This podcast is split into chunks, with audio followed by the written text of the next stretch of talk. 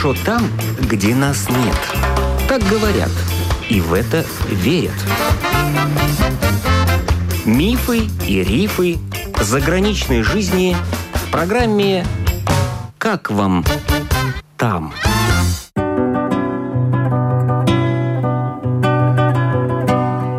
Добрый день! В эфире автор программы Галина Грейдены. Бывшая рижанка Елена Зубинска 7 лет живет в Испании, в небольшом городке Гандия, в провинции Валенсия.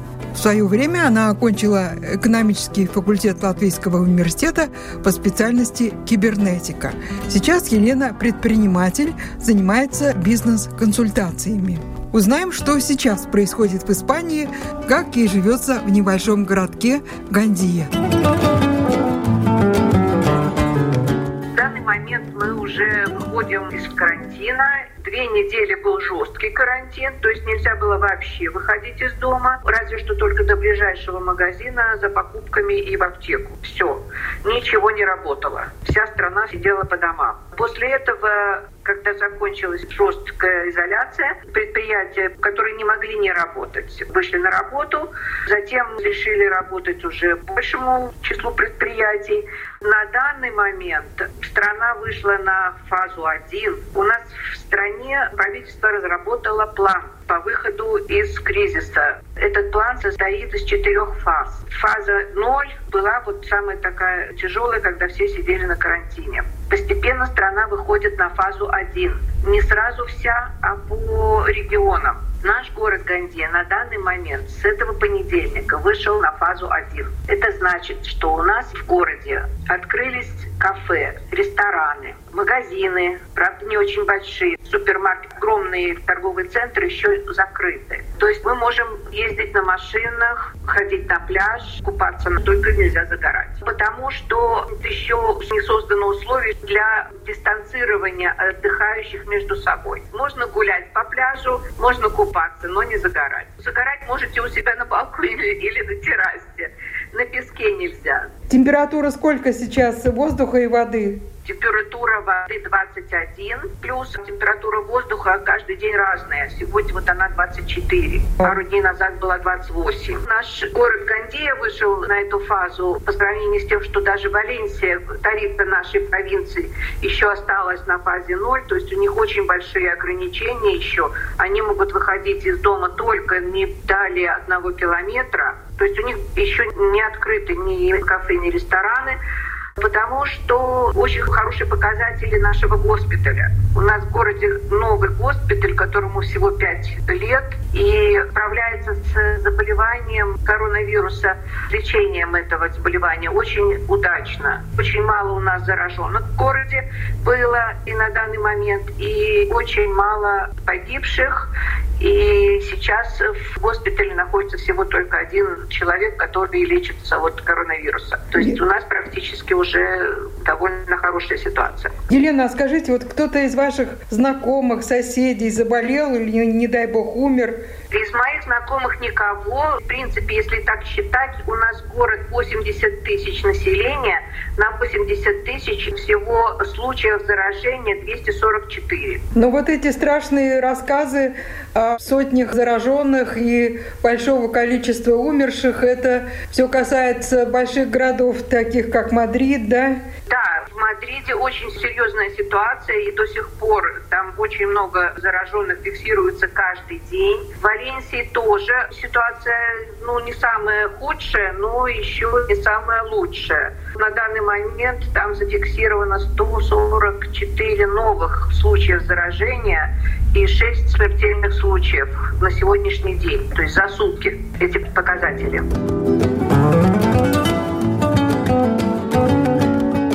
Мадриде, когда уже появились в стране зараженные люди, 8 марта прошла большая манифестация в поддержку феминистского движения, то есть за права женщин в обществе.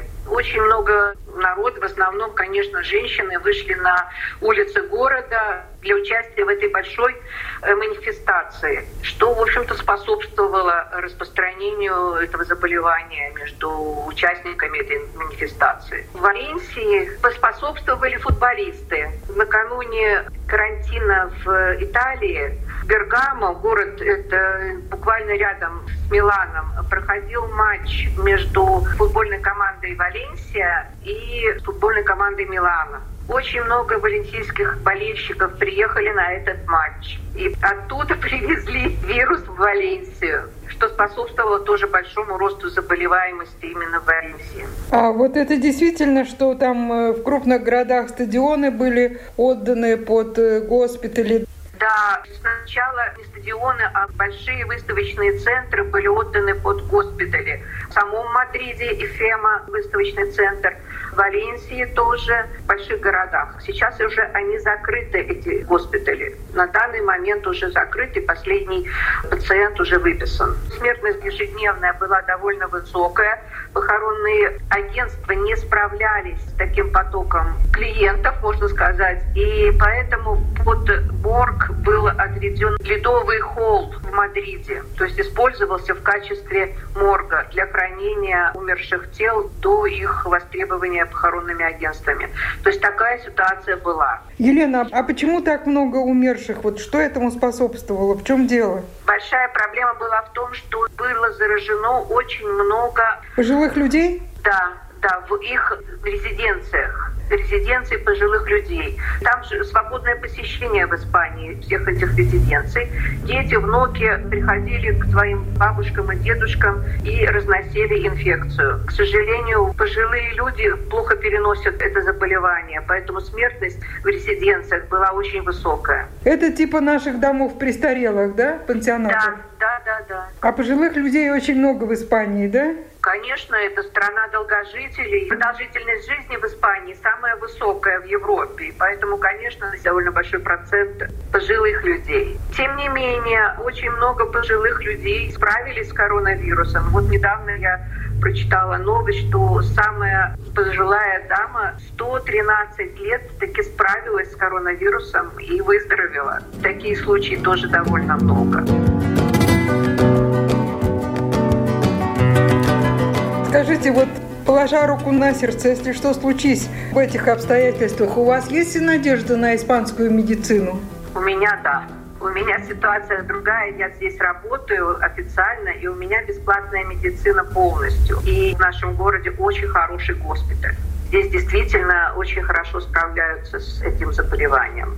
Так что я спокойна. У вас бизнес в Испании? Да, я здесь как индивидуальный предприниматель работаю.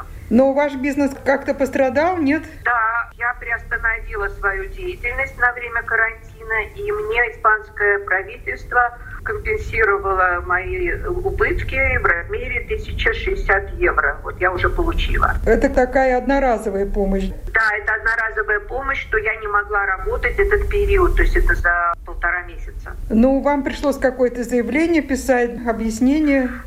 Ничего не писала, не объясняла. За меня это сделал Фистор, типа моего бухгалтера. Просто заполнил какую-то форму и больше ничего. То есть ничего дополнительно, никаких условий не ставилось. Никто не интересовался моими сбережениями и так далее. То есть никаких дополнительных условий. А никто не интересовался, платили ли вы налоги или в Испании нельзя не платить налогов? Здесь нельзя налоги. Я платила тот минимум, который полагается для индивидуального предпринимателя. А скажите, другие люди, которые потеряли работу вот в сфере услуг, официанты, повара, горничные, администраторы гостиниц и прочее, они получили получили какую-то помощь? Да, здесь очень много разных вариантов помощи для каждой категории работающих отдельно. И для неработающих тоже есть определенные виды помощи. Поскольку я не сталкивалась с конкретными этими категориями, поэтому сказать точные суммы этой помощи я не смогу. Скажите, а вы в магазин в это время сами ходили? Да, конечно. И что там у вас в магазинах, какие меры предосторожности? До сегодняшнего момента была обязательно маска на лице, и при входе обязательно надо было одеть одноразовые перчатки. Сегодня вот, например, я уже была в магазине, уже одноразовых перчаток одевать не требуется, то есть заходи свободно, и маску хочешь одеваешь, хочешь нет. То есть уже нет такой обязательности. А общественный транспорт есть у вас в городе? Да, есть. У нас ходит автобус, тоже работает все это время. Единственное, что там есть ограничение по заполняемости автобуса, так, чтобы люди не сидели рядом близко друг к другу. То есть, если хотят войти больше человек, то их не пустят, да? Не пустят, нет. И обязательно в транспорте для ношения маски сейчас. Испания пострадает из-за того, что потока туристов не будет, видимо, этим летом. Как вы думаете, что будет с туристическим бизнесом? Ну, вот наш город Кандия как раз-таки ориентирован на туристический бизнес очень сильно. Мы же приморский город. Самоуправление города очень волнуется по поводу этого туристического сезона. У нас самый лучший в провинции пляж. И основные отдыхающие у нас, в общем, из Мадрида. Сейчас Мадрид закрыт, и, конечно, к нам никто приехать не может, пока карантин не закончится. Тем не менее, принимаются всевозможные меры по открытию отелей для приема туристов. Сейчас сложно сказать, что будет в ближайшее время, но планируется, что внутренний туризм будет развиваться в это лето. И мы ждем, конечно, из других уголков Испании к нам сюда, в Гандию, на отдых, потому что у нас самые лучшие условия для этого. Что касается туризма иностранного, то по всем наилучшим прогнозам это может быть август-сентябрь. Вполне возможно, что зона Шенгена откроется, и мы сможем принимать туристов из стран, входящих в шенгенскую зону. Вы сейчас снимаете квартиру или купили я три года назад купила квартиру и очень удачно ее купила очень близко к морю, поэтому у меня не было проблемы прогулки до моря во время ограничения одного километра радиуса для прогулок. Из окна море видно, нет? Из окна море не видно, но у меня из окна видны горы, что мне тоже очень нравится. Но вы уже купались? Нет, я еще не купалась. Просто гуляю каждое утро и вечер по пляжу. А купающиеся есть? Есть. Купающиеся есть, их немного, но есть еще и спортсмены, которые тренируются в открытой воде ежедневно. Есть спортсмены, которые серфингом занимаются. То есть они все у нас на пляже пока нет отдыхающих. Какие мероприятия у нас не проходят, они запрещены, но с этого понедельника мы можем встречаться с друзьями, не более 10 человек, можем встречаться в кафе, на террасах кафе, ресторанов или ходить в гости друг к другу. То есть вот такое послабление у нас в Гандии есть.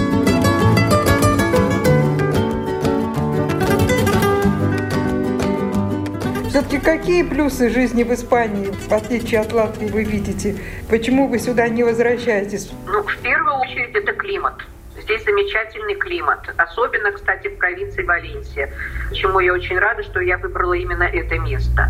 Здесь не так жарко, как в Малаге летом, и не так холодно, как в Каталонии, например, зимой. И что самый большой плюс, так это то, что у нас самое теплое море. То есть теплее, чем в Каталонии, и теплее, чем на юге в Малаге. Я люблю очень купаться в море. Для меня это очень большой плюс. Но, во-вторых, здесь очень хорошие продукты питания, фрукты, овощи. Все очень свежее, спелое, не снятое зелеными и привезенное бог знает откуда, а здесь все выращенное на месте. Это тоже большой плюс. Ну и еще большой плюс то, что здесь, в общем-то, доброжелательная страна. Здесь очень доброжелательные люди. Здесь всегда помогут, подскажут. Это тоже большой плюс. А испанским вы овладели? В какой-то степени овладела, конечно, но я вот до сих пор еще в этом году ходила на курсы испанского языка в Красный Крест, это бесплатные курсы. Но язык это такое дело, что как бы совершенствованию нет предела. Поэтому учим, учим и учим. Ну и потом эти курсы, это тоже место общения с теми, кто сюда приехал из разных сторон света. Это тоже интересно. А скажите, клубника у вас уже появилась? Клубника уже отошла практически. О. Сейчас черешня у нас и абрикос.